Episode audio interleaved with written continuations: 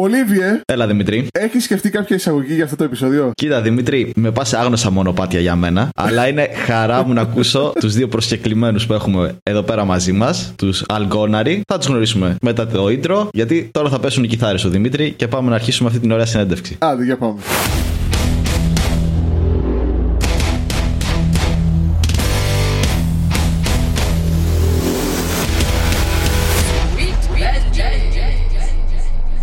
Στο σημερινό επεισόδιο ε, καλεσμένοι είναι οι Αλγκόναροι. Ε, αν είπα σωστά το όνομα, δώστε μου συγχαρητήρια. Αλλιώς κάντε με νάτζ, ξέρω εγώ, με, τα- με κάτι. Νόημα.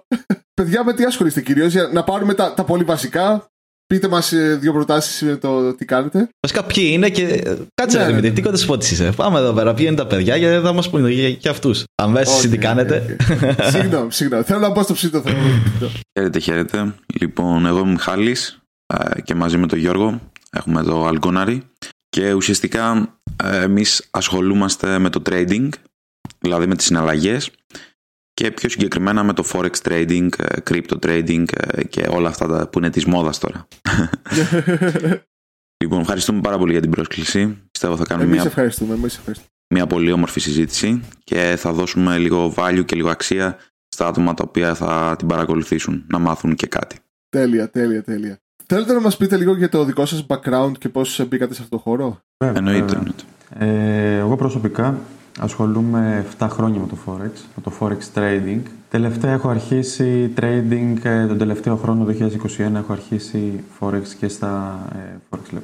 έχω αρχίσει trading και στα cryptos και σε μετοχές, ενώ στην αρχή, όπως είπα, ήμουνα κυρίως στο κομμάτι του Forex, δηλαδή των νομισμάτων. Ε, ο τρόπος που δουλεύουμε είναι μ, το ίδιο, να τονίσω, γιατί έχουμε συχνά την ίδια, ερω- ε, την, την ίδια ερώτηση αν αυτό που δουλεύουμε στο Forex λειτουργεί και στις άλλες αγορές. Ναι, το ίδιο πράγμα είναι. Μόλις μου έφαγες μια ερώτηση.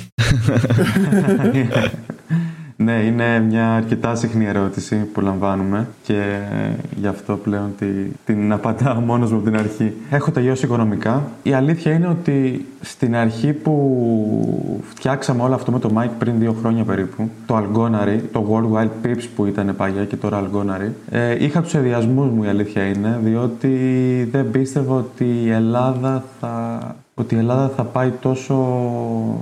Θα ξεφύγει από τη ρουτίνα της, δηλαδή από το 9 to 5, από την καθημερινότητα απ- και θα πάει σε κάτι άγνωστο, σε κάποια άγνωστα, σε, σε, που είναι εντελώς άγνωστα νερά για trading, το κομμάτι του trading γενικά. Εσάς τι σας όθησε για να το δημιουργήσετε όλο αυτό το, το project, όλο αυτό το κομμάτι; Γενικά το trading είναι πολύ μοναχικό άθλημα. Είναι ένα πολύ μοναχικό άθλημα και μετά από τόσα χρόνια, να το πω σε ένα δωμάτιο κλεισμένοι, ε, αποφασίσαμε να, να το μοιράσουμε, δηλαδή να έχουμε μια ομάδα. Ουσιαστικά ο κύριος στόχος είναι μια ομάδα από, trade, από πετυχημένους traders. Και έτσι κι αλλιώς και εμείς έχουμε να κερδίσουμε και από τους άλλους. Έτσι, δηλαδή άλλο να είσαι με μια ομάδα και άλλο να είσαι μόνος σου.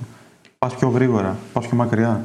Καλά, σίγουρα πολύ σωστό αυτό. Και γενικά όλο το interaction, όλη η επαφή και με άλλα άτομα με άλλες απόψεις, μπορείς να βρεις και διαφορετικές οπτικές γωνίες για κάποιο θέμα που εσύ μπορεί να μην τις έχεις σκεφτεί. Οπότε Ακριβώς, αυτό ακριβώς. που λες, ναι, είναι πάρα πολύ σωστό. Απλώς, ε, εσένα ποιο είναι αυτό που. Δηλαδή, πώς άρχισε το trading, τι ήταν αυτό που σου έδειξε, που σου έκανε το κλικ για το trading; Το είδες Ήταν, από ε, κάποια βίντεο στο YouTube, ας πούμε, από τη σχολή που είπες ε, με τα οικονομικά, από κάποιον φίλο; Ήταν καλοκαίρι του 2015 όταν ένας φίλος ε, είχε τελειώσει τις σπουδές του από Αγγλία και είχε γυρίσει Κρήτη, εγώ Κρήτη μένω by the way, είχε γυρίσει Κρήτη και είχαμε μια κουβέντα τέλος πάντων, εντάξει είχαμε βγει και αυτά, τα είπαμε ε, και είχαμε μια κουβέντα πάνω στα binaries, αυτός ασχολούταν με binaries τότε.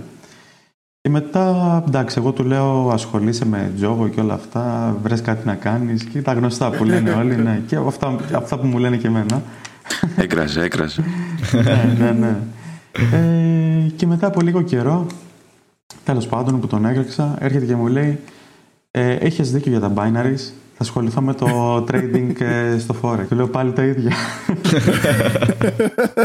και εν τέλει άρχισα και εγώ μαζί τους σιγά σιγά, οπότε από αυτόν το γνώρισα. Όσοι, όσοι όταν μου, ε, ακούω κάποιον για να λέει κάτι με Forex, κάτι σε σχέση με Forex, πάντα ε, ε, περιέχεται η λέξη Αγγλία μέσα. Δεν ξέρω στην Ευρώπη πώς το έχουν κάνει. Ξέρεις γιατί, επειδή μάλλον έχει 0% φόρο στην Αγγλία. ναι, ναι, το έχουν ειδική κατηγορία φόρου, το έχουν spread trading. Ουσιαστικά δεν ξέρω αν το βλέπουν σαν τζόγο ε, νομικά, αλλά ναι, το έχουν μηδενική φορολογία, ναι. Ουσιαστικά για να βάλουμε πιο πολύ τον ε, ακροατή μέσα στο διαδρομή μας και στο ταξίδι μας έως τώρα, ε, να πούμε ότι εγώ με τον Γιώργο ξεκινήσαμε ουσιαστικά και γνωριστήκαμε μέσα από μια εταιρεία που μας κορυδέψαν. ήταν, ήταν το μόνο καλό που πήραμε από την πρώτη μας συνεργασία τότε και την πρώτη μας επαφή πάνω στο κομμάτι του Forex. Ε, ήταν μια εταιρεία που πιο πολύ είχε να κάνει με marketing και όχι τόσο με εκπαίδευση πάνω στο συναλλαγές, στο Forex και οτιδήποτε. Και απλώς το θετικό ήταν ότι γνωριστήκαμε μέσα από αυτό. Είδαμε ότι χάνουμε χρήματα, εννοείται. Και βγήκαμε στην αναζήτηση νέας πληροφορίας. Πιο πολύ ο Γιώργος, λιγότερο εγώ, μετά συνδυαστικά. Ο Γιώργος αφιέρωσε πάρα πολύ χρόνο πάνω στο κομμάτι της πληροφορίας και ξεκινήσαμε κάπως έτσι να μαθαίνουμε πράγματα, να βλέπουμε πληροφορίες. Εννοείται, ξέρεις, όταν έχεις μια επιλογή να διαλέξεις ανάμεσα σε χιλιάδες μαθήματα ε, αγγλικά προφανώς ε, στο κομμάτι του Forex και στο κομμάτι των συναλλαγών είναι πολύ δύσκολο να συνδυάσεις πληροφορίες ε, από εκεί έξω. Και ακόμα πιο δύσκολο να βρεις κάτι το οποίο να το κάνεις δικό σου και να δουλέψεις. Ε, και φτάσαμε σε αυτό το επίπεδο. Κάναμε αρκετό backtest, δηλαδή την πληροφορία που παίρναμε, βλέπαμε αν δουλεύει σε εμάς. Και βοηθήσαμε και άλλα άτομα, τότε φιλικά πιο πολύ, με σκοπό ότι ε, αφού δουλεύει σε εμάς, για να δούμε, μπορώ να το μεταφέρω να δουλέψει και, στον, ε, και στο φίλο μου που τον έβαλα και έχασε τα χρήματά του σε αυτό στην αρχή ε, θα το δει ή το βλέπω μόνο εγώ; Μπορώ να του μεταφέρω την πληροφορία. Μπήκαμε σε μια τέτοια διαδικασία, πιο πολύ ο Γιώργος όπως αναφέρω, και είδαμε ότι λειτουργήσε. Ξεκινήσαμε με 20 άτομα φιλικά τελείως και είδαμε ότι είχε αποτελέσματα αυτό και λειτουργούσε και σε άλλα, και σε άλλα άτομα. Okay. Και στην πορεία δημιουργήθηκε το Instagram, τα social media, και χτίστηκε και ο σκοπός μας ε, μέσα από όλη αυτή τη διαδικασία. Και έχετε και YouTube κανάλι, να, να πω εδώ. Ναι, ναι. Αλγκόναρη. Εντάξει, οι μαρκετίστα κατευθείαν τα βάλουμε στην περιγραφή όλα αυτά. Ε, πρέπει να τα πούμε, ρε Δημήτρη. Να... Άντε, άντε. Promotion. Ωραία. Θέλετε να μας πείτε με δύο λόγια, ας πούμε, τι, τι σημαίνει Forex; Τα, τα πολύ basics. Αρχικά, Forex σημαίνει trading, σημαίνει γνώση, σημαίνει εκμάθηση, σημαίνει επένδυση στον εαυτό σου. Σε αυτό το σημείο θα ήθελα όμως να το διαχωρίσω από το investing. Το trading είναι ένα κομμάτι το οποίο θα σε πληρώνει καθημερινά. Δηλαδή, θα, θα κάνεις αναλλαγέ σου, θα τις κλείσεις μέσα στη βδομάδα, θα παίρνεις τα χρήματα που έχεις βγάλει. Το investing είναι κάτι άλλο. Είναι μακροπρόθεσμη επένδυση. Δηλαδή, επενδύεις τώρα ώστε σε κάποιους μήνες ή κάποια, ακόμα και κάποια χρόνια να έχεις το, το ROI, το Return on Investment, το, την απόδοση. Τώρα για να σου απαντήσω στην ερώτηση. Αρχικά τι δεν είναι το Forex, δεν είναι κάτι απλό. Δεν είναι κάτι που το μαθαίνω σε, σε ένα μήνα και έχω βγάλει six figure. Όπως κάποια τέτοια παραδείγματα ακούω στο Instagram ή στο YouTube που υπάρχουν διάφορα, διάφοροι γκουρούς. Οπότε το Forex Trading θα σου δώσει την οικονομική ελευθερία, αλλά πρέπει να βάλεις τη δουλειά μέσα. Αν δεν βάλεις τη δουλειά, στο να μάθεις, στο να εκπαιδευτείς, στο να αφιερώσεις χρόνο, στο να δουλέψεις, στο να μελετήσεις, δεν πρόκειται να έχεις ε, τα αποτελέσματα που θες φυσικά. Το Forex ουσιαστικά είναι Forex Exchange Market, for, ε, αγορά συναλλάγματος έτσι, και στα ελληνικά. Ναι, βασικά από το Forex ε, κάπως κανονίζεται και η ισοτιμία που έχει ένα νόμισμα, δηλαδή το δολάριο πόσα ευρώ είναι. Ναι, ναι, ας πούμε, ουσιαστικά από αυτή τη προσφορά και ζήτηση πάνω στα ε, νομίσματα, στα fiat ε, currency, ε, καθορίζεται και ποια είναι ε, η τιμή μεταξύ τους, πόσο, πόσο αναλογεί σε κάθε νόμισμα το, το αντίστοιχο. Ναι. Για, για να γίνει ακόμα πιο κατανοητό, για να καταλάβουν όλοι, ε, ας πούμε ότι είμαστε Ελλάδα και πάμε ε, Αγγλία για, να, για, για διακοπές. Θα έχουμε ευρώ και θα, εκεί πέρα θα αλλάξουμε τα χρήματά μας σε ε, δολάριο, ε, σε, σε pound, οτιδήποτε. Ε, όπου πάμε διακοπές τέλος πάντων. Άρα εμείς με αυτόν τον τρόπο κιόλας έχουμε μπει, έχουμε κάνει μια συναλλαγή. Ωραία. Και αυτή η συναλλαγή μπορεί να χαρακτηριστική και συναλλαγή ε, Forex. Έτσι. Γιατί αλλάξαμε τα χρήματά μας στο τοπικό αποδεκτό νόμισμα. Ε, άρα, όταν θα επιστρέψουμε πάλι πίσω, αν μας μείνουν χρήματα, ε, θα, τα Σημαντικό ξανα... αυτό. θα τα ξανακάνουμε σε ευρώ. Και ίσως εκεί πέρα το commission να έχει αλλάξει. Μπορεί τα 100 ευρώ ε, να, τα, να γίνανε 120 όταν πήγαμε και στην επιστροφή, άμα δεν χαλάσαμε τίποτα, τα 120 πάλι να τα αλλάξαμε και μπορεί να πήραμε 103 ας πούμε. Άρα σημαίνει ότι κάτι άλλαξε μεταξύ ε, του, ε, του exchange rate. Ωραία. Ε, αυτό είναι μια συναλλαγή forex.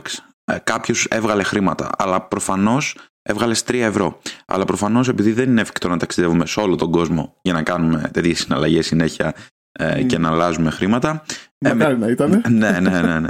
Ε, με τη βοήθεια των brokers ε, και των μεσητών στα ελληνικά έχουμε την ευκαιρία να κάνουμε τέτοιες συναλλαγές από το σπίτι μας, από το κινητό μας με πρόσβαση στο διαδίκτυο. Ε, αυτό απλά απλά είναι το Forex. Τέλεια, τέλεια. Ε, οπότε από ό,τι έχω καταλάβει είστε κυρίως technical traders, έτσι; Ναι, είμαστε κυρίως technical traders. Απλά σε αυτό το σημείο θα ήθελα να το διαχωρίσω από την κλασική τεχνική ανάλυση που υπάρχει στο YouTube. Τι, προφανώς αυτά τα support, resistance, ε, trend lines, indicators δεν ξέρω πώς προέκυψαν, απλά δεν έχουν κάποια βάση και γιατί το λέω αυτό; Δεν έχουν κάποια βάση επειδή δεν υπάρχει το γιατί πίσω από αυτά. Δηλαδή, ας πούμε, αντιδράει η τιμή σε ένα support, αντιδράει σε ένα resistance, αντιδράει σε ένα trend line.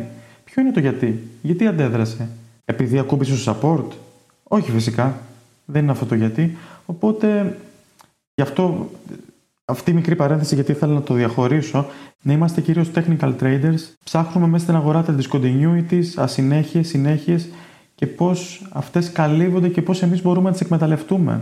Αυτό είναι η τεχνική ανάλυση. Τώρα προφανώς και κοιτάμε τα νέα, δηλαδή κοιτάμε πότε θα έχει κάποια σημαντικά νέα, πότε υπάρχουν ανακοινώσεις επιτοκίων, πότε υπάρχουν ε, αναφορές από ε, κεντρικές τράπεζες και τα κοιτάμε μόνο για να ξέρουμε πότε έχει volatility. Δηλαδή δεν έχει νόημα να κάνεις κάποια πρόβλεψη όσον αφορά τα νέα ενώ, το μαθα... ενώ μαθαίνεις το νέο όταν το μαθαίνουν και οι υπόλοιποι. Αυτός είναι ο λόγος που πιστεύω ότι τα νέα υπάρχει αυτό το μικρό, το μικρό πλήν. Να ας πούμε θυμάμαι τώρα τον ε, αρχές Οκτώβρη είχε ανακοινωθεί κάτι για το δολάριο είχε βγει θετικό δολάριο και μετά το δολάριο έπεσε. Γιατί; Επειδή ανέβηκε πριν το μάθεις, όταν πραγματικά βγήκε το νέο. Γιατί όταν το μαθαίνεις εσύ και όταν το, εσύ και εγώ και όταν το βλέπουμε στο Forex Factory είτε στο Bloomberg, βλέπουμε εκείνη την αναφορά του δολαρίου συγκεκριμένα που ανέφερα πριν, τότε παιδιά έχει ήδη γίνει. Εκτός αν μιλάμε για τα επιτόκια, ξαναλέω, που μπορείς να πάρεις μια καλή θέση και να κρατήσεις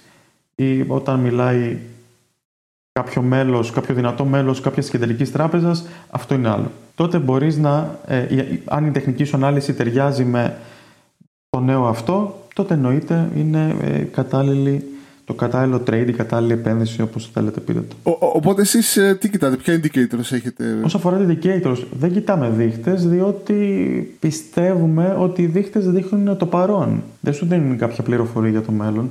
Οπότε προτιμάμε τα chart μας να είναι πολύ καθαρά για να βλέπουμε τι γι- ακριβώς γίνεται στην αγορά γιατί την πληροφορία μας τη δίνουν τα κεριά καθαρά και μόνο. Οκ, οπότε είστε price action technical traders. Κάπως έτσι. Καλά, εντάξει, τα νέα φυσικά είναι ένας παράγοντας που παίζουν ρόλο. Ε, Επηρεάζουν την ψυχολογία, επ- επηρεάζουν και τον τρόπο που θα κινηθούν και οι πιο μεγάλοι παίχτες, ας το πούμε έτσι. Οπότε, αν κατάλαβα. Κοίτα, ένας που δεν έχει ασχοληθεί με Forex, όπως μου το έχετε εξηγήσει τώρα, ε, καταλαβαίνω ότι και εσείς προσπαθείτε να, να εντοπίσετε την ανομαλία στην αγορά ενός ζευγαριού, ας πούμε δολάριο με ευρώ, και να βρείτε το αντίστοιχο trade που ε, κατά πάσα πιθανότητα θα φέρει αυτή την ισορροπία. Και εκεί θα κινηθείτε κι εσείς. Ε, θέλω να, να κάνω λίγο το δικηγόρο του διαβόλου, παιδιά. Αυτά μου αρέσουν. Ε, τι, τι θα λέγατε σε αυτούς που λένε ότι ξέρεις, η τεχνική ανάλυση δεν δουλεύει και οι αγορές είναι efficient, είναι αποτελεσματικές, δεν ξέρω πώς θα το μεταφράσω. Πάνω σε αυτό το κομμάτι υπάρχουν δύο κατηγορίες ατόμων. Η πρώτη κατηγορία ατόμων είναι εκείνοι οι οποίοι έχουν κάποια εμπειρία πάνω στο investing, βγάζουν ένα 7 με 10% το χρόνο και έχουν βολευτεί με αυτό. Οπότε για να αναδείξουν αυτό που κάνουν, προφανώς, ε, προφανώς προσπαθούν να ρίξουν το trading ώστε να αναδειχθεί αυτό που κάνουν. Η δεύτερη κατηγορία είναι εκείνοι που δεν αφιέρωσαν το χρόνο που έπρεπε στο trading, δεν μελέτησαν αρκετά και έχασαν κάποια χρήματα, οπότε κατέληξαν στο πόρισμα ότι κατέληξαν στο συμπέρασμα ότι δεν δουλεύει. Όπως τώρα θα ήθελα να πω ένα παράδειγμα σχετικά με έναν καθηγητή μου στο Πανεπιστήμιο που όταν πρώτο ξεκίνησα το 2015, δηλαδή, όταν είχα πρώτο ακούσει για το trading, είχα ρωτήσει προφανώς τους ε, καθηγητές μου στο Πανεπιστήμιο.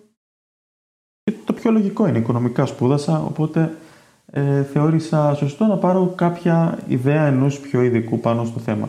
Και να κάνω μια παρένθεση εδώ, ρώτησα άτομο που, ήταν, που είναι καθηγητής μου συγκεκριμένος πολύ επιτυχημένος ε, στο, στο investing. Ξέρει πάρα πολλά πάνω σε επενδύσεις, πολλές γνώσεις, εννοείται. Απλά αυτό που μου είχε πει τότε είναι το εξής ότι δεν γίνεται να βγάλεις χρήματα από το Forex. Όμως ε, αργότερα αυτό που κατάλαβα ήταν ότι απλά το λένε αυτό το άτομο επειδή δεν έχουν γνώσεις ε, πάνω στο trading. Δεν έχουν αφιερώσει χρόνο, δεν έχουν δεν υπάρχει screen time, δεν υπάρχει μελέτη, δεν υπάρχουν σημειώσεις. Οπότε καταλήγουμε σε αυτό, ότι σε αυτές τις δύο κατηγορίες. Η μία που είπα είναι ότι είναι τα άτομα που έχουν βολευτεί με το investing και η άλλη κατηγορία είναι αυτοί που έχουν χάσει χρήματα πάνω στο trading επειδή δεν έχουν εκπαιδευτεί σωστά, δεν αφιερώσαν τον κατάλληλο χρόνο και ε, κατακρίνουν το ε, trading. Ε, θα, θα βγάλουμε γενικά ένα ε, ειδικό επεισόδιο για τις ε, efficient markets και τα λοιπά για να, να πούμε πώς ξεκίνησε όλο αυτό, πώς φτάσανε σε αυτό το συμπέρασμα σαν υποσημείωση θα αφήσω εδώ πέρα ότι ε, ο Eugene Fama έχει αποδεχτεί ότι δεν μπορεί να αποδειχτεί επιστημονικά αν οι αγορές είναι efficient ή όχι. Ο Eugene Fama είναι αυτός που έβγαλε τη θεωρία για τον efficient ε, market. Οπότε θα τα αφήσουμε εδώ πέρα και άμα θέλετε περισσότερες λεπτομέρειες στο, στο επεισόδιο για τις efficient markets. Βασικά αυτό που ακούω συνέχεια όταν σαν άγνωστος δεν έχω επαφή με το Forex αλλά όποτε ακούω για Forex, για trading όλοι ε, το συνδυάζουν με τον τζόγο. Αχ, ναι. Αυτό, Καλά και το χρηματιστήριο. Ναι, το και το χρηματιστήριο, αλλά πιο πολύ, πιο πολύ το. Ναι, όλο μπαίνουν σε, σε ένα τσουβάλι και τα λένε τζόγο. Εγώ πιστεύω ότι το λένε αυτό επειδή έχει υπάρχει ένα παραπάνω ρίσκο.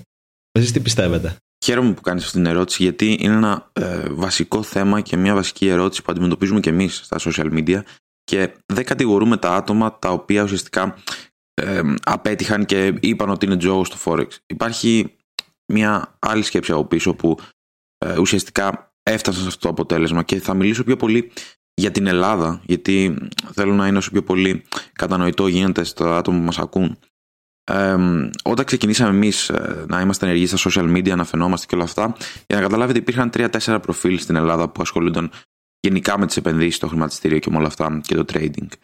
Και από τότε βλέπουμε καθημερινά να σκάνε σαν πυροτεχνήματα προφίλς ε, που θα σε κάνουν να σου αλλάξουν τη ζωή, ε, βγάζουν εκατομμύρια, έχουν προγράμματα εκπαίδευσης που έχουν χιλιάδες επιτυχημένους ε, μαθητές και οτιδήποτε και έρχονται συνέχεια και συνέχεια καινούργια τέτοια πράγματα ακόμα και στην Ελλάδα.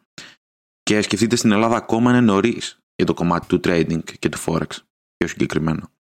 Άρα αυτό τι έχει σαν αποτέλεσμα, άτομα τα οποία δεν έχουν την κατάλληλη πληροφορία στα χέρια τους, δεν έχουν την κατάλληλη γνώση επειδή είτε είναι γνωστός κάποιου, είτε επειδή ε, του άρεσε το, τα social media, η ζωή που κάνει ίσως, ε, να κερδίσει την εμπιστοσύνη του κοινού και να έρθουν σε μια συνεργασία.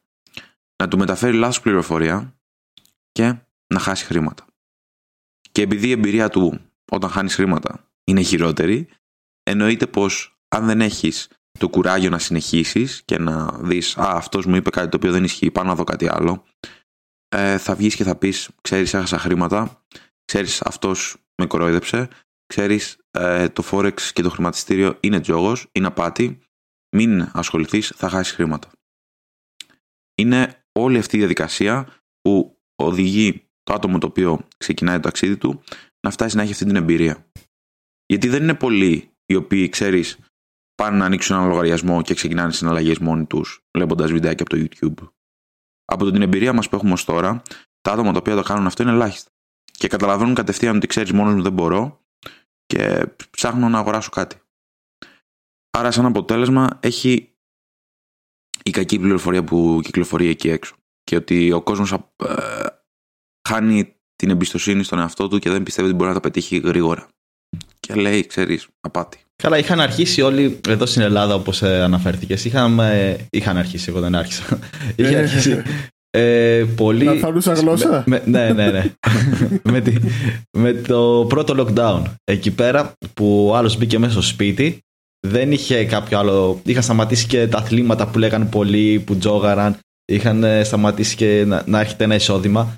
Οπότε άρχισαν να ψάχνουν στο ίντερνετ τι μπορεί να κάνουν και το Forex, το trading ήταν ένα από αυτά τα πράγματα που μπορούσαν να κάνουν εκείνη τη στιγμή εύκολα και γρήγορα. Οπότε πάρα πολλοί χωρίς γνώσεις, όπως είπες, άρχισαν να προσπαθούν να δοκιμάζουν την τύχη τους, γιατί στην τύχη τα πιο πολλά τα έκαναν. Καλός ή κακός. Γιατί δεν είχαν ο ένα χρόνο, δύο χρόνια, όπως είπατε κι εσείς, που πρέπει να διαβάσεις για να τα κάνεις αυτά τα πράγματα. Οπότε είχαν αναπόφευκτα όταν είσαι, δεν έχεις την κατάλληλη γνώση για να κάνεις κάποιο πράγμα, λογικό είναι να αποτύχεις σε όλα τα πράγματα. Όχι μόνο στο φόρο ή στο trading, ακόμα και στη δουλειά σου. Άμα δεν ξέρεις το πράγμα που πας να κάνεις, δεν θα το κάνεις και σωστά. Και εκεί βρήκαν πάτημα μετά όλοι αυτοί οι fake guru, όπως ε, τους λένε, που σου λέει, Έλα εδώ για να σου δώσω εγώ την, ε, το Ευαγγέλιο να το ακολουθήσεις και να πετύχεις. Αλλά όπως όπως έχω ακούσει, γενικά για αυτές τις περιπτώσεις πρέπει ο καθένας να έχει φτιάξει το δικό του πλάνο. Και είναι αυτό που είπατε ότι Μπορείτε να δώσετε εσείς τις σημειώσεις σας για να έχει ένα μπούσουλα, αλλά έπρεπε αυτός που του δώσατε εσείς τις σημειώσεις σας, που του είπατε κάποια πράγματα, να, να φτιάξει τη δικιά του λίστα. Τα δικά του 5, 6, 7, 8 πράγματα που πρέπει να ακολουθήσει για να έχει ένα επιτυχημένο trade. Συμφωνώ πολύ με αυτό που λες, Πολύβια. Και είναι και ένα ηθικό κομμάτι πάνω σε αυτό, το οποίο εγώ καταλαβαίνω απόλυτα τα άτομα τα οποία πήγαν να αρπάξουν αυτή την ευκαιρία, γιατί δεν ζούμε στις καλύτερες εποχές. Καταλαβαίνω απόλυτα όποιον έχει οποιοδήποτε οικονομικό πρόβλημα είναι αυτό και θέλει να βγάλει χρήματα. Είναι φοβερό κάποιος να προσπαθεί να κάνει τα μέγιστα δυνατά για να πετύχει τους στόχους του. Αλλά το ηθικό κομμάτι ως προς αυτούς του οποίους στάζουν τις ευκαιρίες, τις μοναδικές, τις που θα σου αλλάξουν τη ζωή. Σκέψεις τώρα να βρίσκεσαι σε, σε ανάγκη και να σου λέει κάποιος, Έλα, θα σε μάθω να βγάλει χρήματα. Δηλαδή, παρουσιάζονται τόσα, τόσο ιδανικά και τόσο ψεύτικα κιόλας αλλά πρέπει να έχεις το καθαρό μυαλό για να το δεις. Άρα, άμα έχεις αυτό το πλάνο που ανέφερες πολύ σωστά, σαν ε, μελλοντικό trader, πρέπει να καταλάβεις πού πρέπει να πας και ποια πληροφορία πρέπει να πάρεις. Δυστυχώς θα κάνεις λάθη. Δυστυχώς. Δεν γίνεται. Πρέπει να, πρέπει να κάνεις λάθος. Γιατί το να φτάσεις, ας πούμε, εμείς πιστεύουμε ότι κάνουμε καλά τη δουλειά μας. Το να φτάσεις να συνεργαστείς μαζί μας ε, μέσα σε τόσες ευκαιρίες που μπορεί να σου ευκαιρίες μέσα εισαγωγικά να σου παρουσιαστούν, ε, κάπου θα έχεις κάνει κάποιο λάθος. Πρώτα απ' όλα ήθελα να σχολιάσω. Πολύβη έχεις αναφέρει σε ένα άλλο επεισόδιο για το ότι ε, έκλεισαν τα αθλήματα και στο μυαλό μου είχα συνέχεια τι, δηλαδή ο κόσμος έβγαινε να παίζει ποδόσφαιρο και τώρα δεν μπορεί να. Εννοούσε εσύ, ξέρω εγώ, το, το τζογάρισμα. OK. Okay. Ε, ήταν ένας μεγάλος παράγοντας αυτό, έτσι. δηλαδή ναι, δεν ναι, ναι. υπήρχε κάτι να τζογάρουν οι άνθρωποι. Οπότε το επόμενο που μπορούσαν να βρουν και να έχει, να έχει άμεση επαφή, δεν το λέω για με κακό τρόπο, αλλά ναι, να ναι, έχει ναι, άμεση επαφή, ήταν το trade. Πολύ σωστά. να στοιχηματίσουν πάνω στη τιμή όχι μόνο στο Forex και στις μετοχές και στα, σε ό,τι μπορούσαν να φανταστούν. Κατάλαβα, κατάλαβα. Κοίταξε, ναι, υπάρχουν πάρα πολλοί εκεί έξω και συνήθως όλα αυτά τα trend σε, αυτέ, σε αυτές τις ε, αγορές, σε αυτό το, το industry έρχονται κυρίως από Αμερική ε, και, και βγαίνουν τύποι, ξέρω εγώ, τώρα Αμερικάνοι, Tai Lopez και τέτοιοι, ξέρω εγώ, που ξέρουν το, το, το, μαγικό κώδικα που θα σου λύσει όλα τα προβλήματα και έλα να στο μάθω. Και ναι. τελικά, οκ, okay, τίποτα, ας πούμε, και τα λοιπά. Ναι, ναι, ναι.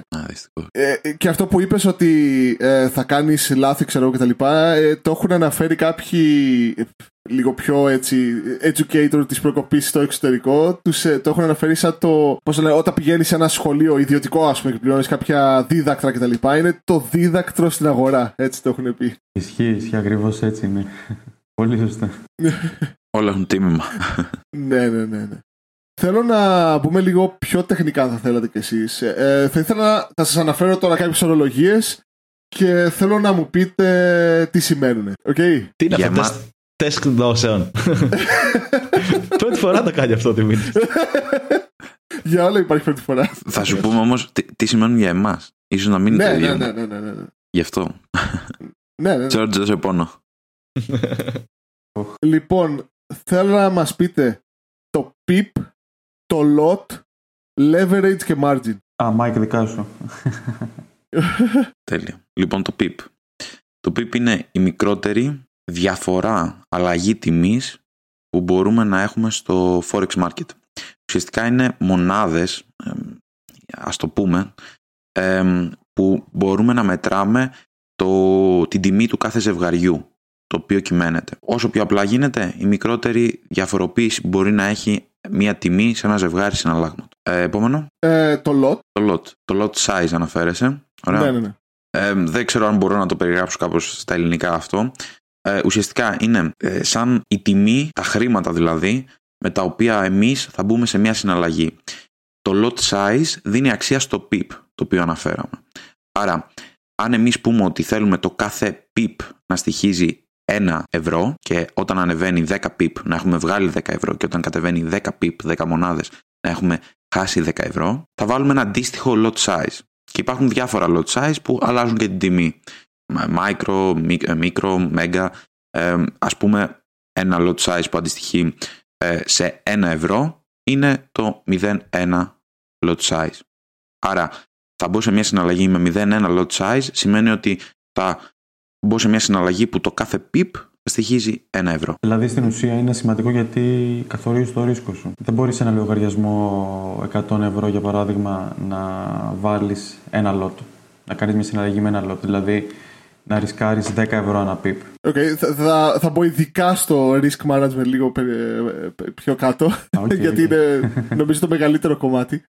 Ε, τώρα θέλω να μου πεις ε, leverage και margin τη συσχέτισή τους και... Ωραία, λοιπόν, ε, σχετικά με το leverage θέλω να αναφέρω ένα παράδειγμα γιατί άμα κάτσουμε να πούμε ακριβώς την ορολογία τι σημαίνει δεν θα καταλάβει κανείς τίποτα. Λοιπόν, τον τελευταίο χρόνο ο IC Markets άλλαξε το leverage του από το 1 προς 500 στο 1 προς 30. Τι σημαίνει τώρα αυτό; Όταν ήταν 1 προς 500 μπορούσες με 10.000 ευρώ να βαράς μεγαλύτερα lot σε μικρότερο λογαριασμό. Δηλαδή, μπορείς, μπορείς σε, ένα, σε ένα μέτριο ή μικρό λογαριασμό να βαράς ε, μεγάλα λότ. Ενώ τώρα με το 1 προς 30 έβαλε, δηλαδή, μπορείς να κάνεις συναλλαγές με λογικά λότ. Δηλαδή, παλιά κάποιος μπορούσε να έλεγε θα μπω με 1000 ευρώ, θα τα κάνω 100.000, θα τα τζογάρω. Ξέρω εγώ έμπαινε με 1000 ευρώ και βαρούσε 7-10 λότ. Τώρα δεν τον αφήνει ο IC Market. Δηλαδή, είναι σαν να σου βάζει, δηλαδή για μένα αυτό που έγινε είναι καλό. Δηλαδή όσο μικρότερο leverage παίζεις, τόσο καλύτερο είναι. Γενικά όμως το leverage δεν έχει σημασία. Δηλαδή, αν εσύ φτιάξεις ένα λογαριασμό, ξέρω εγώ, σε ένα broker και βάλεις και έχεις σου έχει την ε, επιλογή 1 προς 500 ή 1 προς 30, δεν έχει καμία διαφορά. Γιατί σαν ε, Δημήτρης ή σαν Πολύβιος ή σαν Μάικ, οποιοδήποτε, ε, πρέπει να παίζει με σωστό ρίσκο. Οπότε, άμα παίζει με σωστό ρίσκο, δηλαδή είπες ε, Δημήτρη, συγγνώμη, αλλά για να είπες για μετά για το risk management, αλλά για να, ναι, για να εξηγήσω καλύτερα το leverage, είναι ότι άμα παίζεις με σωστό ρίσκο, είναι σαν να παίζεις για παράδειγμα ένα προς 10 ή ένα προς 5 leverage. Δηλαδή, ε, δεν μας επηρεάζει πουθενά το leverage. Είναι το lot που καθορίζει τέτοιο. Το... Με σωστό risk τώρα, management, δηλαδή τώρα... το leverage δεν παίζει ρόλο. Ναι, δεν παίζει ρόλο. Δηλαδή, τώρα, άμα θέλει κάποιος να τζογάρει και να παίξει, ε, να μπορεί να έχει τη δυνατότητα να παίζει με μεγάλα lot, τότε ναι, θέλει ένα broker που να σου παρέχει ένα αρκετά μεγάλο leverage. Don't try this at home.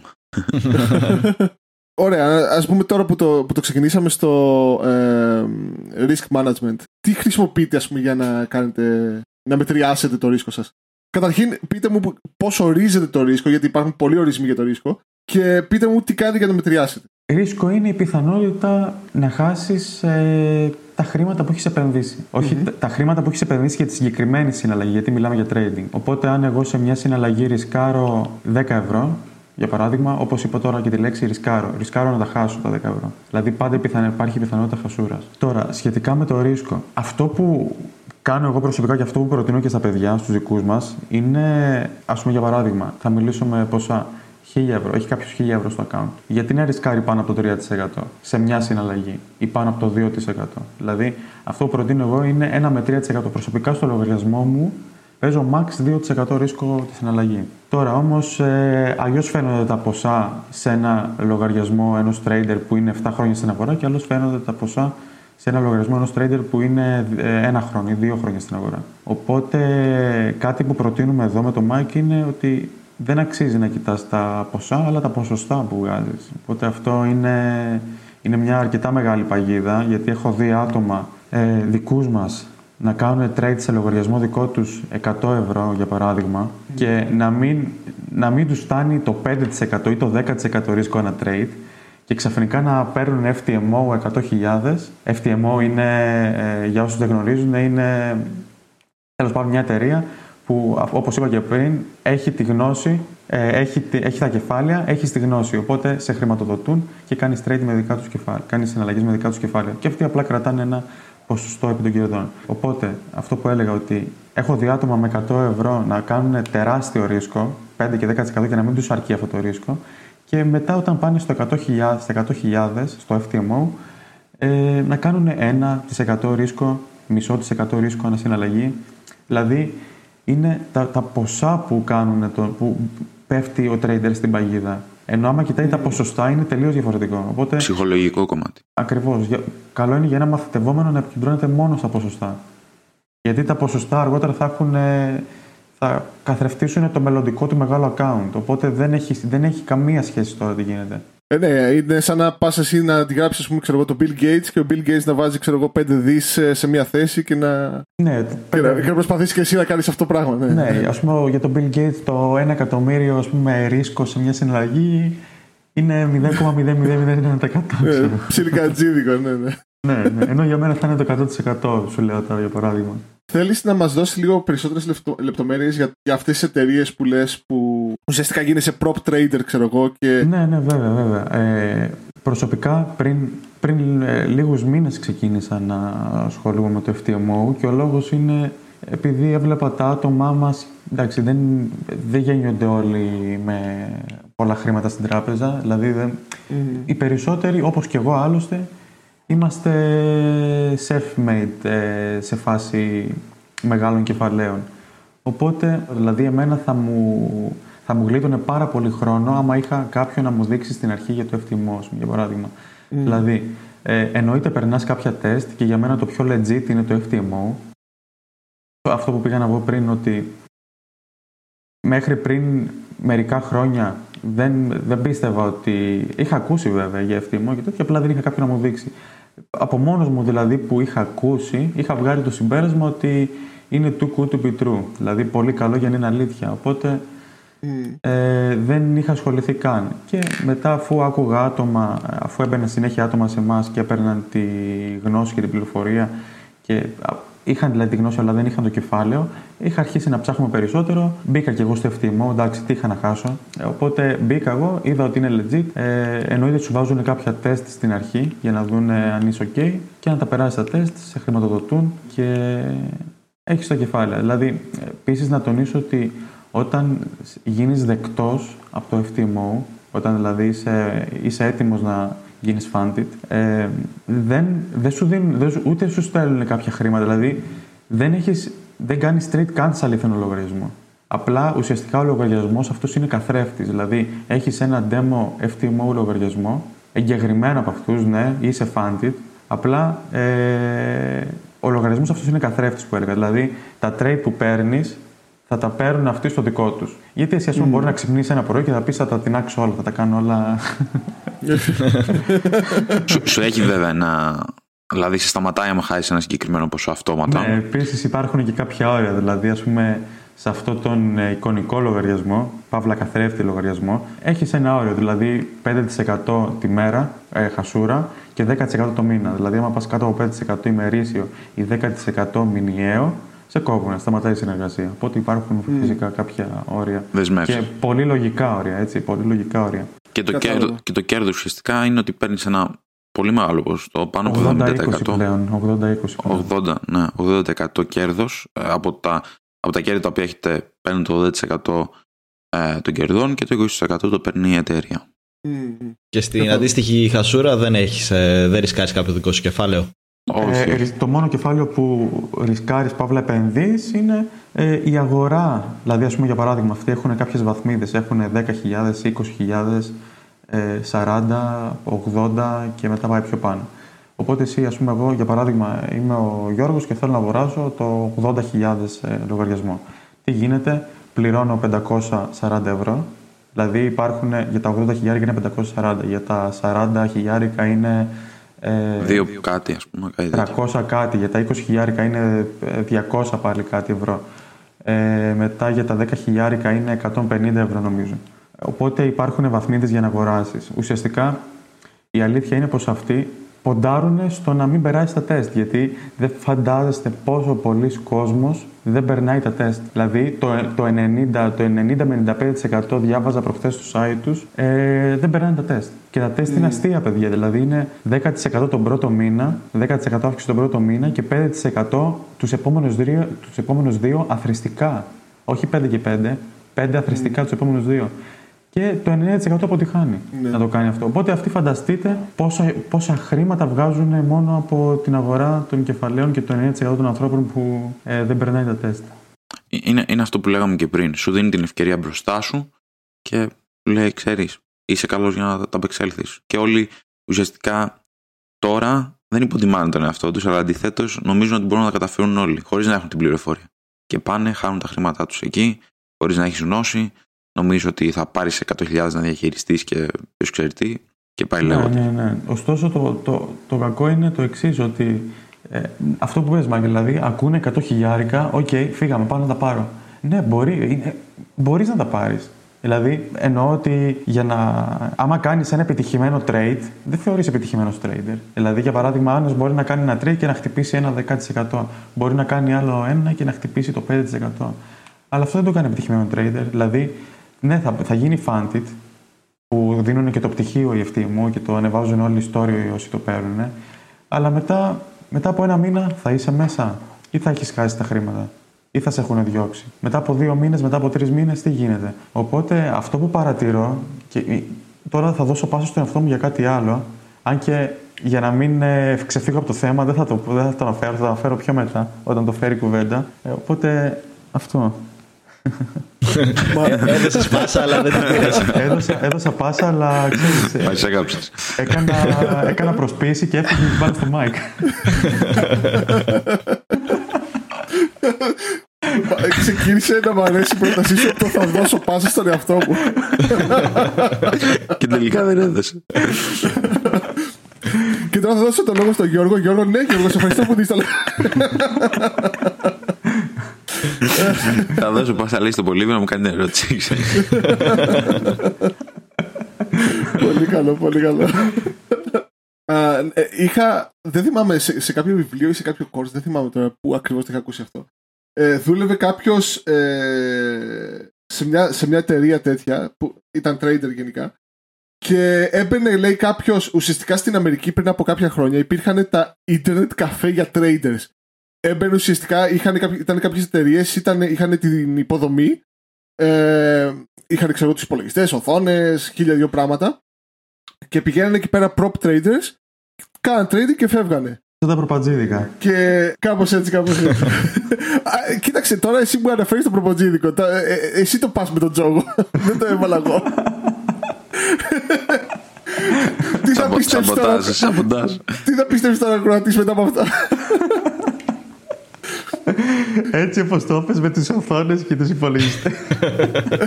Το pub play το έκανε να πούμε το, το πράγμα. Trading floor και καλά. Ναι, κάπως έτσι ας πούμε. Και μπαίνανε και είχε αναφέρει αυτός που έκανε το, το course ότι έμπαινε συνέχεια ένας τύπος, λέει, καθόταν και έφευγε. Μετά από λίγο, ξέρω, μετά από καμιά ώρα και έφευγε. Και λέει, ρώτησε κάποιον, λέει, τι είναι αυτός, λέει, έρχεται εδώ πέρα για μια ώρα και φεύγει. Και του λέει ο instructor, ξέρω εγώ, ή αυτός που είχε το μέρος, δεν, δεν θυμάμαι ποιος ήταν, και λέει ότι αυτός έρχεται, βγάζει, ξέρω εγώ, εκατομμύρια και φεύγει. Είναι ο πιο επιτυχημένος trader από όλους εδώ πέρα. Και ουσιαστικά είναι αυτό. Είναι ο, ο μοναχικός τύπος που μπαίνει μέσα, που κάνει, ξέρω εγώ, τι κάνει και σηκώνεται και φεύγει. το έκανα εικόνα στο μυαλό μου έτσι καταθλιπτικός, ξέρεις, σηκώνεται σαν να μην συμβαίνει τίποτα. Ατάραχο σου. Ε, μόλις έβγαλε ένα εκατομμύριο, εντάξει, πάω. ναι, ναι, ναι, ναι, Έτσι ναι, πρέπει να είναι. καθημερινότητα. Έτσι πρέπει να είναι. Πρέπει να είναι. Τα συναισθήματά σου στο trading πρέπει να είναι σαν δολοφόνος. Να, να μην έχει συναισθήματα. Καθόλου. Δηλαδή, είτε κερδίζεις είτε χάνεις, πρέπει να καταλαβαίνεις τον λόγο που γίνονται όλα, όποιο και αν είναι το αποτέλεσμα, αλλά τα συναισθήματά σου πρέπει να είναι μηδέν. Δεν θα πρέπει να Ωστόσο- υπάρχει χαρά ή λύπη. Χθες έβλεπα στο Instagram ένα, ένα βίντεο που είχε ανεβάσει μια ομάδα ε, του εξωτερικού και έγραφε και έπαιρναν συνέντευξη σε έναν ε, επενδυτή και του έλεγαν τι, τι, θα κάνει, τι κάνεις όταν χάνεις 5 εκατομμύρια. Και λέει τίποτα. Ανάβω ένα τσιγάρο. ναι, ναι, ναι, ναι. Κοίτα, ό, όταν είναι η δουλειά σου το να, να είσαι trader, ας πούμε, όλοι περιμένουν ότι κάποια στιγμή κάποια χρήματα θα χάσεις. ναι, εννοείται, εννοείται αυτό. Κανείς δεν είναι 100%. Είναι μέσα στο παιχνίδι. Θέλω να σε ρωτήσω τώρα να πάμε σε ένα άλλο κομμάτι που μου, μου δημιούργησε απορία τα λεγόμενά σου. Όχι, δεν το έθεσε σωστά. Τέλος πάντων, με ενέπνευσαν τα λεγόμενά σου για να ρωτήσω. Day traders, swing traders, whatever. Ε, κρατάνε κάποια metrics για τον εαυτό τους και για τα... και τη δουλειά τους ας πούμε. Ε, κάνεις εσύ trading, κάνετε εσείς βασικά trading journalist, journaling και κρατάτε κάποια metrics και αν ναι, ποια είναι αυτά; Πιστεύω ότι πρέπει κάποιος να κρατάει journal και όχι μόνο να, εντάξει, journal μπορεί να κρατήσεις, να συνδεθείς και με κάποια εφαρμογή και να δεις ε, για παράδειγμα το, τα ποσοστά σου πώς ανεβαίνουν ανά τα χρόνια. Αυτό δεν. Εντάξει, οκ, okay, μπορείς να το κάνεις. Αυτό εντάξει, είναι πιο πολύ για να το δείξεις, να το πω στο, σε αυτάκια στον πελάτη για να δει ότι ναι, λειτουργεί. Απλά το journal είναι εντελώς κάτι άλλο για μένα. Δηλαδή, ας πούμε για παράδειγμα, έρχεται κάποιος, κάνει ας πούμε μερικά, μερικούς μήνες μαζί μας και μετά από κάποιο καιρό θέλει να ξεκινήσει σε ένα εικονικό λογαριασμό να αρχίσει να κάνει εξάσκηση. Από, από εκείνη τη μέρα πρέπει να αρχίσει το journal. Δηλαδή, να σημειώνει τα trades του. Γιατί μπήκε εδώ, γιατί, τι είδε, πώς, πώς, την ψυχολογία του όταν μπήκε, την ψυχολογία του όταν βγήκε, την ψυχολογία του όταν έφαγε το stop Δηλαδή, είναι πολύ βασικό να παρατηρείς και την ψυχολογία σου και το γιατί μπήκε στο trade και πώς ήταν η αγορά όταν μπήκες. Τόσο αναλυτικό πρέπει να είναι το journal. Αλλιώς, άμα δεν υπάρχει journal, τα ίδια λάθη θα γίνονται ξανά και ξανά και ξανά και θα γίνεται απλά ένας φαύλος κύκλος. Κρατάτε όμως και κάποια στατιστικά για την απόδοσή σας ή δεν ξέρω και εγώ τι. Ναι, βέβαια. Πρέπει να. Αυτό, όπως είπα, αυτό που είπα στην αρχή, ότι και στατιστικά να μην κρατάς, μπορεί μπορείς απλά να τα πάρεις από τον broker σου. Πολύ εύκολο. Αχα, οκ, okay, okay, Αν να δεις το ιστορικό σου κατευθείαν βγαίνει, παπ, το έχεις σε PDF. Για μας, αυτό το οποίο δηλαδή μας αρέσει να κάνουμε, γιατί να δείξει τα στατιστικά του Γιώργου ή τα δικά μου ή κάποιον τέλος πάντων που ασχολείται με αυτό το κομμάτι, δεν έχει τόση σημασία όσο να δεις τα στατιστικά ή τις αποδόσεις ή το πώς έχει πάει κάποιος ε, εκπαιδευόμενος. Δηλαδή για μας αυτή είναι η επιβεβαίωσή μας. Τα στατιστικά mm. των ατόμων των οποίων συνεργαζόμαστε. Ναι, ισχύει αυτό. Ισχύει. Ε, ε, να σας ρωτήσω τώρα. Εγώ προσωπικά δεν ξέρω τώρα αν κάποιος άλλος έχει ακροατήσει οτιδήποτε έχει αυτή την απορία. Δεν έχω καταλάβει ακριβώς το δικό σας το business model. Αν μπορώ να το θέσω business model. Μπορείτε λίγο να το, να το περιγράψετε. Λοιπόν, ουσιαστικά το Algonary πλέον είμαστε μια εταιρεία που ασχολούμαστε με την ανάπτυξη των οικονομικών προβληματισμών. Δίνουμε βοήθεια σε όποιον ασχολείται με οικονομικά θέματα και προσπαθούμε σύμφωνα με τη δικιά μας εμπειρία να βοηθήσουμε να ανεπτυχθούν και οι συνεργάτες μας. Και εννοείται παράγουμε και κάποιο δωρεάν πληροφορίες και στα social media και στο YouTube και παντού για όποιον ξεκινάει τώρα σε αυτό το ταξίδι του. Δεν έχεις καταλάβει ακριβώς το, το business plan μας, γιατί δεν έχουμε ένα business plan όπως κάποια εταιρεία η οποία θέλει να πουλήσει ένα προϊόν. Δεν είναι αυτός ο σκοπός μας. Όπως είπες, δεν έχεις καταλάβει το business plan μας, γιατί δεν έχουμε πουλήσει κάποιο προϊόν. Δεν έχουμε βγει κάπου να πούμε πουλάω ένα mentorship, έλα αγόρασέ το και θα κάνεις κάτι τέλος πάντων. Θα βγάλεις χρήματα, θα πετύχεις κάτι τέτοιο. Δεν είναι αυτός ο σκοπός μας. Ο σκοπός από όταν ξεκινήσαμε, τότε με τα 20 άτομα που βοηθήσαμε να δούμε αν μπορούμε να μεταφέρουμε την πληροφορία, η ιδέα μας τότε ήταν να χτίσουμε μια κοινότητα γύρω από το Forex στην Ελλάδα, με άτομα, με άτομα τα οποία δουλεύουν με τον ίδιο τρόπο με τον οποίο δουλεύουμε εμείς, αντιλαμβανόμαστε τα ίδια πράγματα και μπορούμε να έχουμε μια επικοινωνία. Να συζητάμε προβληματισμούς, να βλέπουμε ιδέες όλοι, όλοι μαζί. Αυτός ήταν ο σκοπός μας και αυτός παραμένει μέχρι σήμερα ο σκοπός μας. Άρα, δεν θα βγούμε να πουλήσουμε κάποιο προϊόν, αλλά όποιος ενδιαφέρεται πραγματικά και μπορούμε να συνεργαστούμε, θα έρθουμε σε επικοινωνία μαζί του αφού ενδιαφερθεί και θα δούμε αν υπάρχει κάποια ελεύθερη θέση να συνεργαστούμε.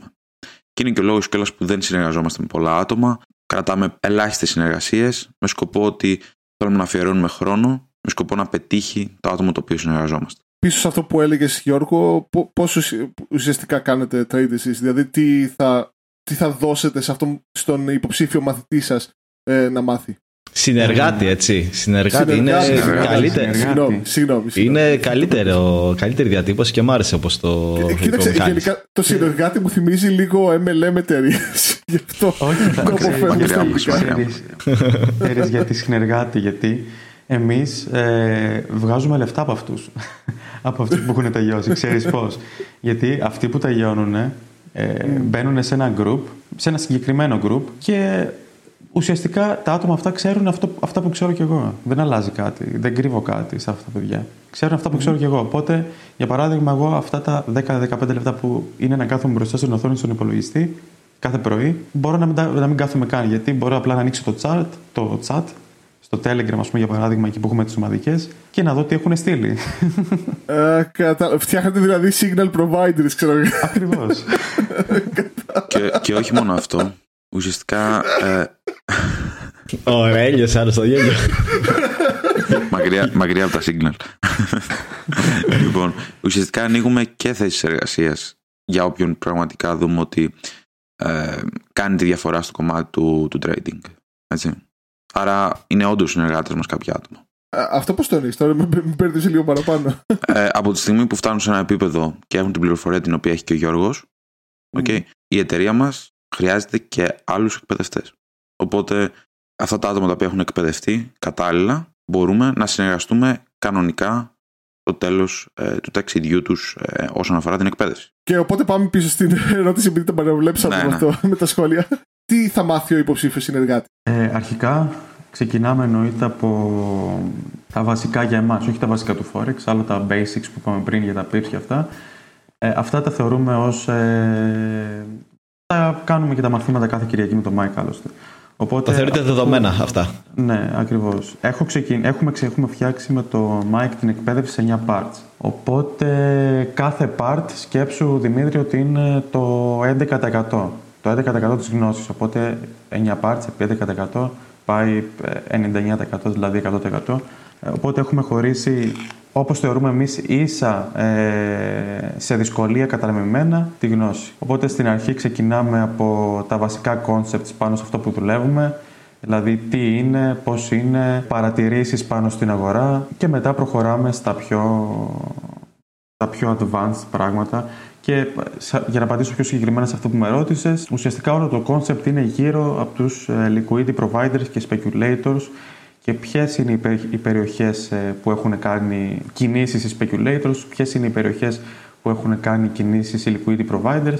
Ουσιαστικά για να είμαι λίγο πιο συγκεκριμένος, ε, η liqu- όταν έχουμε μια περιοχή liquidity providing, είναι εκείνη η περιοχή που θα καλύψει την ασυνέχεια που λέγαμε πριν. Οπότε η δουλειά των liquidity providers είναι να καλύπτουν τις ασυνέχειες. Η δουλειά των speculators είναι ότι τους νοιάζει να τσιμπήσουν χρήμα και δεν τους νοιάζει η περιοχή πώς θα είναι, τι θα είναι στην αγορά. Οπότε είναι λίγο πιο. δημιουργούν την ασυνέχεια στην αγορά και οι liquidity providers δημιουργούν τη συνέχεια στην αγορά. Οπότε όλο το concept βασίζεται γύρω από εκεί πέρα. Και τα 9 parts είναι γύρω από αυτό. Θα- Σε αυτό το σημείο, αυτό που θα αναφέρω, θα, θα σχολίαζε ο Πολύβιος ότι κάνω scouting.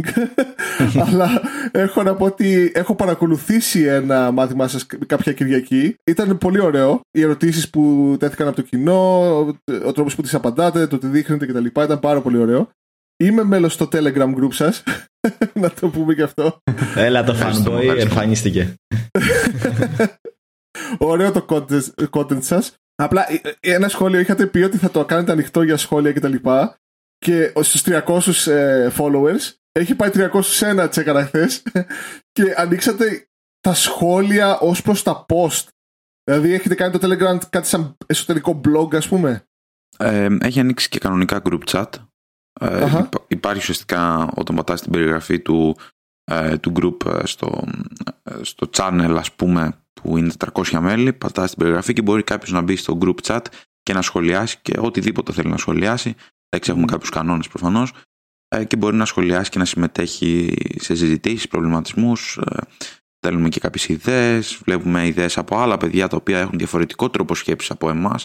Μας ενδιαφέρει και αυτό πάρα πολύ, γιατί δεν υπάρχει μόνο ένας τρόπος για να βγάλεις χρήματα το, το Forex και δεν λέμε σε καμία περίπτωση ότι μόνο εμείς και μόνο με το δικό μας τρόπο θα πετύχεις. Μόνο Έτσι. με το δικό μας τρόπο, Mike. Ε, αλλά μας αρέσει να βλέπουμε και τον τρόπο σκέψης από άλλα άτομα. Ωραία. Μμμ. Και αυτός είναι ο σκοπός και του group chat. Και εννοείται υπάρχει link στην περιγραφή. Όποιος θέλει να το τσεκάρει και να συμμετέχει σε όλα αυτά. Και συνεχίζουμε κάθε Κυριακή τις ε, κλήσεις ε, για basic και για απορίες. Οπότε, πολύ σήμερα περιμένουμε για σένα. Νομίζω πολύ δεν το έθεσε σωστά. Σε πήρε και σε ένα μπαλά. θα, θα το σκεφτώ σοβαρά. Όχι, κοίτα. Μ' αρέσει. Αυτό που μου αρέσει βασικά είναι η νοοτροπία, η φιλοσοφία και όλο το σκεπτικό πίσω από το εγχείρημα. Εντάξει, άσχετα αν, αν νιώθω ε, καλά ή όχι με το, με το ανάλογο ρίσκο που αναλαμβάνει το Forex. Γιατί κατατάζω τον εαυτό μου στο investor ακόμα. Ακόμα. Δεν αποκλείουμε τίποτα. Αλλά όλο το πλάνο. Καλά αυτά που είπα πριν. όχι, παιδιά, γιατί όχι, εντάξει. Όχι, μια χαρά ήταν όλα τέλεια. Ε, αλλά μου αρέσει πάρα πολύ η φιλοσοφία και, και το πλάνο σας και το πώς βλέπετε. Και αυτό με το συνεργάτη, αν και ο Δημήτρης το έβαλε σε πυραμίδες και τέτοια, είναι.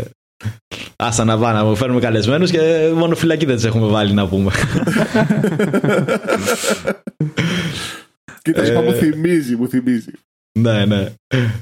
Ε, για, για, να μην ακουστεί μαρκετίστικο αυτό με το συνεργάτη. Ε, είμαστε όντως ε, σαν ομάδα, δηλαδή δουλεύουμε μαζί. Δεν θα μάθεις μόνο Forex ε, trading ή θα μάθει τεχνική ανάλυση, θα δεις τα βιντεάκια και έφυγες. Θα γίνεις Υπάρχουν... φίλος μας. Εντάξει.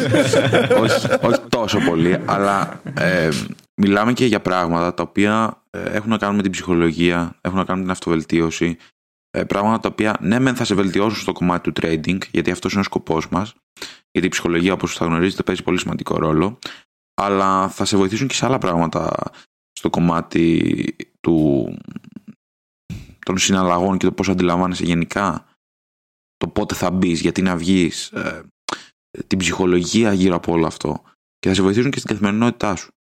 Οπότε είμαστε όντως μια κοινότητα γύρω από αυτό. Μια κοινότητα με άτομα τα οποία θέλουν να βελτιωθούν και οι συναλλαγές τους και σε ό,τι άλλο προκύψει. Κοίταξε, είναι νομίζω ότι το δικό σας, η ομάδα που έχετε φτιάξει είναι τη. Αν όχι η πρώτη, η δεύτερη πιο innovative ε, ξέρω εγώ, ιδέα που έχω ακούσει. Ε, η πρώτη ήταν ε, ε, στη Γερμανία υπάρχουν ε, μια ομάδα αντίστοιχη, αντίστοιχη ξέρω εγώ, μια ομάδα που μαθαίνεις φόρες και τα λοιπά, η οποία έχει ουσιαστικά ένα course που το πουλάει και σου λέει ότι αυτό το course μπορείς να το πάρεις τζάμπα εάν μπεις από αυτούς τους brokers και οπότε αυτοί θα πάρουν τα λεφτά τους μέσα από τα fees επειδή συνεργάζονται με αυτούς τους brokers για να, κάνουν, να, να μάθουν κάποιον να κάνει trade. Καλά, δεν είναι και πολύ ε, τέτοιο extreme αυτό που είπες. Απλώς του προωθούν για να τους πάρουν από εκεί. Όχι, ναι, ναι, ναι, όχι, δεν λέω αυτό. Απλά Ενώ υπάρχουν... τα, παιδιά, τα παιδιά δεν κοιτάνε να βγάλουν. Αυτό που σου λένε ότι θα βγάλω κάτι από εσάς είναι, είναι, είναι μέσα από τη γνώση που θα πάρουν και θα τους δώσουν τις πληροφορίες τις αντίστοιχες χωρίς να ψάξουν. Δηλαδή κερδίζουν σε χρόνο τα παιδιά από ό,τι κατάλαβα. Ναι, ναι, ναι. Απλά αυτό που έλεγα είναι ότι ε, αυτό είναι innovative γιατί, OK, έχεις ένα course και ουσιαστικά αν λειτουργεί και όλα στο course σου, θα το δείξει όλη στην πορεία με τα trades του, okay. Γι' αυτό είναι, είναι ας πούμε innovative, όπως είναι καινοτόμο, καινοτόμα ιδέα κτλ. Οι υπόλοιποι που δεν είναι καινοτόμοι, που δεν τους κατατάσσουν στην καινοτόμα ε, ιδέα, είναι αυτό που λένε OK, έχω το video course και πάρ το ξέρω εγώ. Και, και λες, ε, okay, το πήρα το video course και OK, και τι κάνω τώρα, το, το είδα. Και αυτό. Και αυτό που χτίζεται είναι όντως πολύ καινοτόμο, δεν το έχω ακούσει ξανά. Μπράβο σας για την ιδέα και το concept. Ευχαριστούμε πολύ, Δημήτρη. Ναι, και προσπαθούμε να. Ε, όσο αφορά αυτό που είπες ε, για τις απορίες και όλα αυτά, εννοείται πως μέσα από, το, από τα βίντεο και από όλα αυτά υπάρχουν κλήσεις απορριών για να προχωρήσεις από το κάθε επίπεδο στο άλλο. Και ναι, δεν, δεν είναι ότι μας ενδιαφέρει να πουλήσουμε, να, να αγοράσουν άτομα το course. Έχουμε σταματήσει άτομα τα οποία τα εκπαιδεύαμε γιατί είδαμε ότι δεν τέριαζε ε, με αυτούς στο κομμάτι του trading. Άμα είσαι τζογαδόρος και αυτό δεν μπορείς να το αλλάξεις, για σένα το trading δεν είναι. Άρα, γιατί εγώ να κάτσω να, να, να χαλάσω το χρόνο μου πιο πολύ, γιατί πίστεψε με 120 ευρώ ε, το μήνα δεν θα μου αλλάξουν εμένα κάτι προσωπικά, ούτε του Γιώργου είμαι σίγουρος. Γιατί να κάτσω να σπαταλήσω εγώ το χρόνο μου και στο δικό σου για 120 ευρώ. Καλύτερα σταμάτα το και άμα θες πήγαινε πάλι στο προπατζίδικο ή όπου, όπου θες τέλος πάντων. δηλαδή, εμάς ο σκοπός μας είναι, είναι η επιτυχία. Θέμα, είναι και θέμα συνείδησης. Δηλαδή, εγώ δεν θα τα έχω καλά με τη συνείδησή μου, άμα ξέρω ότι κάποιος δεν το έχει. Αλλά δηλαδή, εντάξει, εννοείται δεν θα κρίνω εγώ ποιος το έχει και ποιος δεν το έχει.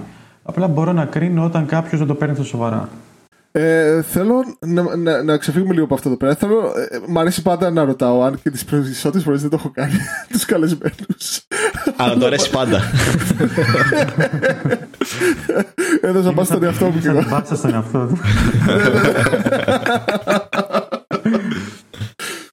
Ε, θέλω να μου πείτε καταρχήν τα αγαπημένα σας ε, software εργαλεία. Εντάξει, εσείς είστε educators κατά βάση, οπότε δεν ξέρω κατά πόσο θα μπορείτε να μου πείτε. Α, το τάδε το βιβλίο είναι ωραίο.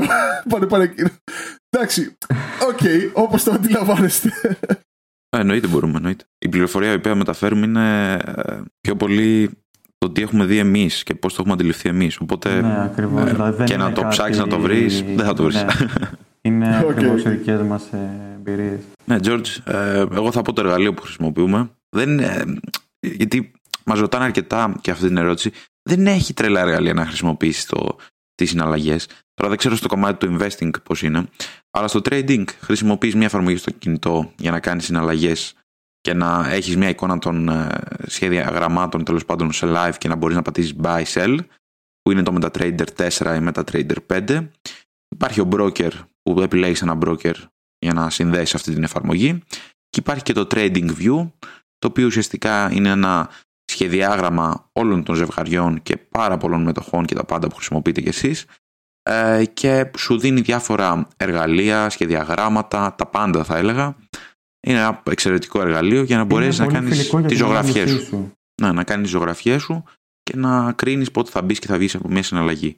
Τώρα για νέα υπάρχουν χιλιάδες προγράμματα, χιλιάδες ε, blogs ε, και επιπληρωμή και όχι επιπληρωμή που μπορείς να παρακολουθήσεις. Ένα το οποίο θα έλεγα ότι είναι προσβάσιμο σε όλους είναι το, George, Το Forex, είναι το Forex Factory που στην το Forex ουσία Factor. Ναι. Είναι αυτό που σας είπα πριν, ότι κοιτάμε το πότε έχει σημαντικά νέα για να είμαστε aware του ότι πρέπει να προσέχουμε. Και σαν τελευταία ερώτηση, ε, δεν ξέρω αν έχεις πολύ εσύ, η δικιά μου τελευταία ερώτηση πάντως, ε, είναι όλες οι στρατηγικές, οι στρατηγικές γενικότερα ε, στο χρόνο παράγουν ένα expected return. Ε, τι, τι ποσοστό επιτυχίας ε, έχει η δικιά σου στρατηγική; Κοίτα, θα σου πω. Το χαμηλότερο που έχω δει σε άτομά μας είναι 75%. Το υψηλότερο που έχω δει σε άτομά μας και σου λέω τώρα για trades, για πάνω από 1000 με 2000 trades. Δεν σου λέω για 10 Μιλάς, trades. μιλάς τώρα το χρόνο, έτσι; Ναι, ναι, εξάμηνο με χρόνο.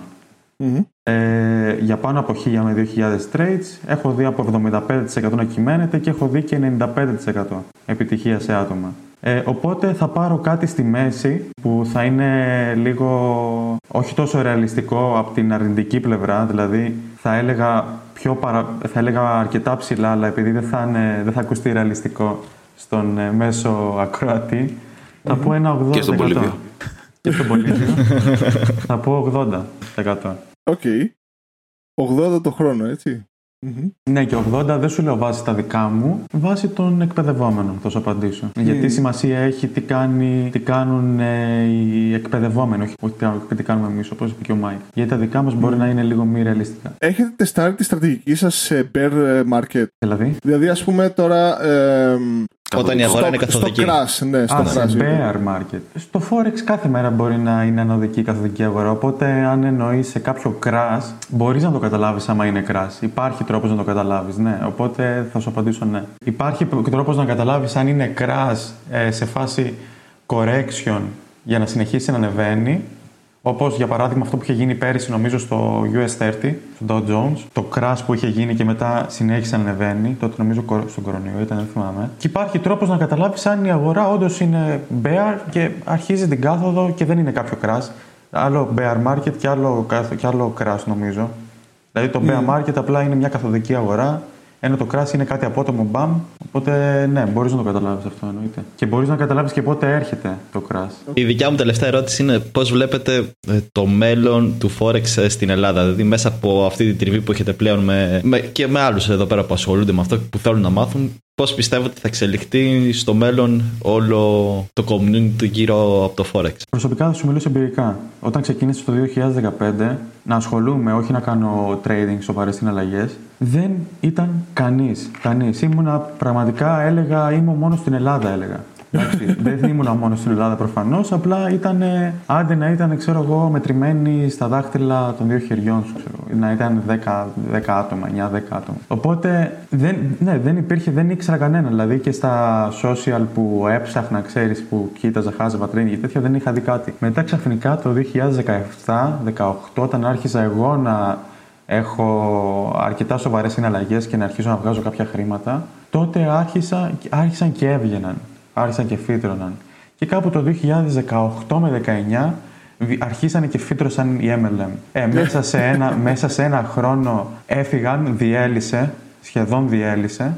Και μετά αφού διέλυσε η MLM, ξαφνικά φύτρωσαν ξαφνικά εταιρείες. Οπότε το μέλλον στην Ελλάδα θα είναι, δηλαδή, για παράδειγμα, φύτρωσε η MLM στην Ελλάδα, εξαφανίστηκε μετά από ένα χρόνο. Μετά φύτρωσαν πολλές εταιρείες που πίστευαν ότι όλοι θα κάνουν αυτό που έκανε η MLM εταιρεία. Δεν θέλω να πω όνομα.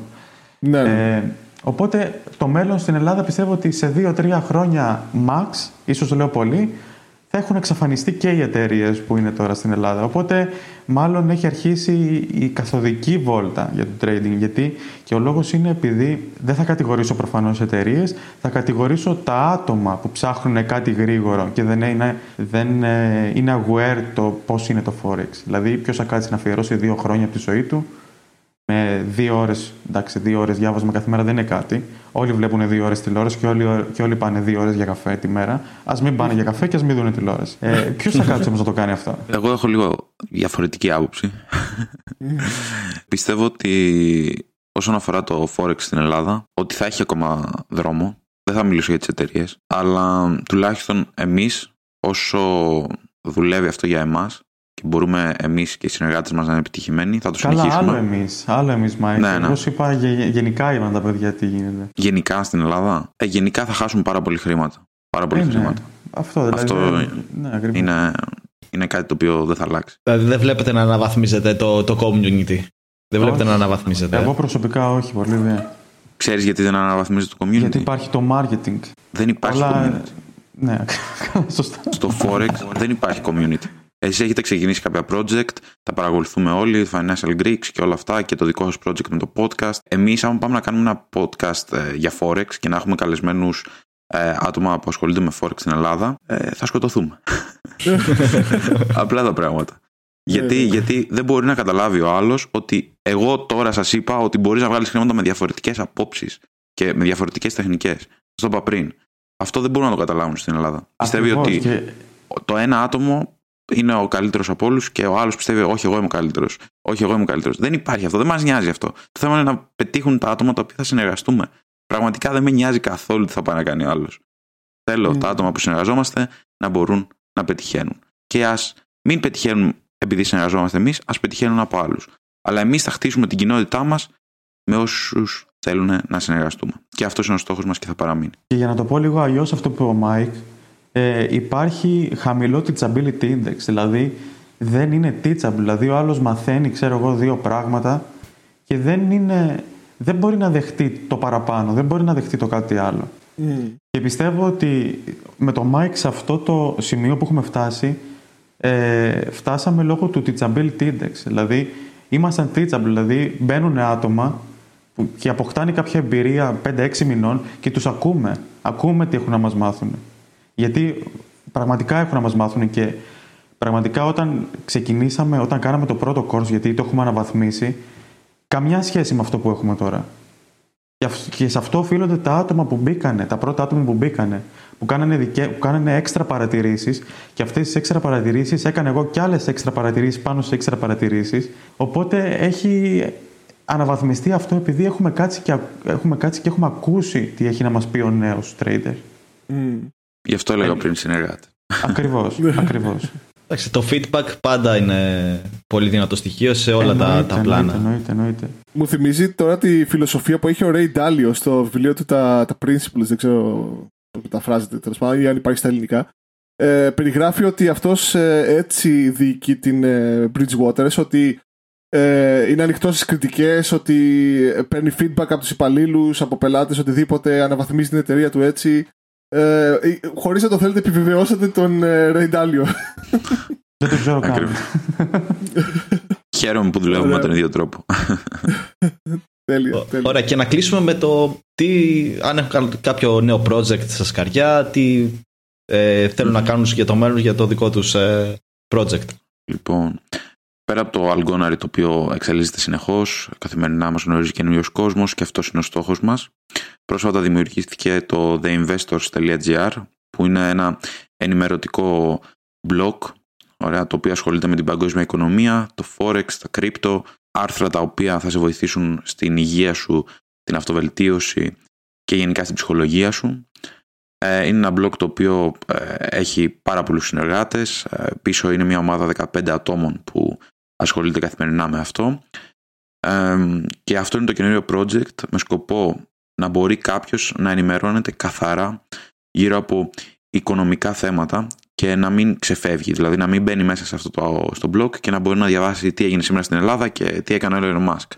Δηλαδή θα επικεντρωθούμε πιο πολύ σε οικονομικά θέματα όσον αφορά την παγκόσμια οικονομία. Και αυτό είναι το καινούριο μας εγχείρημα. Τώρα από εκεί και πέρα στο Algonary θα έρθουν πολλά project, ε, ε, καθημερινά κιόλας ε, project, ξεκινάμε ένα καινούριο podcast μαζί με κάποιες άλλες ομάδες. Όλα αυτά θα τα, θα τα δείτε στα social media. Είναι πάρα πολλά πράγματα και δεν θα μείνουμε μόνο Ελλάδα προφανώς. Πολύ ωραίο, πολύ ωραίο. Πολύ ωραίο. Και μόλις πήγα και στο site και επιβεβαιώνω είναι φανταστικό. Έχει πολύ ωραίο interface και έχει και ωραία θεματάκια από ό,τι βλέπω. Ευχαριστούμε πολύ, ευχαριστούμε πολύ. Να καλέσουμε όλα τα μέλη, όλους τους ακροατές να, να παρακολουθήσουν το site και εννοείται να πάρουμε και το feedback. Ωραία, τέλεια. Λοιπόν, πιστεύω ήταν μια πάρα πολύ ωραία συζήτηση γύρω από το Forex και, και, από, και από εμένα που δεν είμαι έτσι σχετικός, δεν έχω, δεν έχω κάποια επαφή με το Forex, ε, μου άρεσε πάρα πολύ και ήταν ε, ωραία to the point ότι είπατε παιδιά. Δημήτρη, εσύ σαν ε, έτσι πιο σχετικός με τη σκοτεινή πλευρά του. The dark side. με την dark side, όπως λέω εγώ. Κοίταξε, ναι, ναι, είναι, μ' άρεσε και εμένα πολύ το επεισόδιο. Έμαθα, πέρασα ωραία προφανώς. Υπόθηκαν και ατάκες που δεν θα ξεχάσω σύντομα. και να πούμε ότι κάτω σας, ε, στην περιγραφή θα υπάρχουν όλα τα link που μπορείτε να βρείτε τα παιδιά ε, για το νέο ε, site που έχουν δημιουργήσει. Τα πάντα είναι στην περιγραφή και να δείξουν λίγο αγάπη όλοι οι ακροατές θα τους πω γιατί εντάξει αφού μας ακούνε ε, να τα επισκεφτούν και να δούνε το έργο και την οτροπία ε, του Γιώργου και του Μιχάλη τον Αλγκόναρη. Λοιπόν, ευχαριστούμε πολύ που ήσασταν ε, εδώ μαζί μας για, για αυτή τη συζήτηση, θα πω τώρα συνδεντεύξει και τέτοια, για αυτή τη ναι, συζήτηση. συζήτηση. Έτσι. Και φυσικά στο μέλλον είστε ευπρόδεκτοι εδώ πέρα για να συζητήσουμε ό,τι άλλο ε, χρειαστεί περαιτέρω. Και εμείς περάσαμε πάρα πολύ ωραία. Ευχαριστούμε πολύ για την πρόσκληση. Ήταν μια πολύ επικοδομητική συζήτηση και ελπίζω να βοηθήσαμε έστω και ένα άτομο το οποίο μας άκουσε σήμερα. Ε, σίγουρα πιστεύω σίγουρα. Ναι. Ευχαριστούμε πολύ.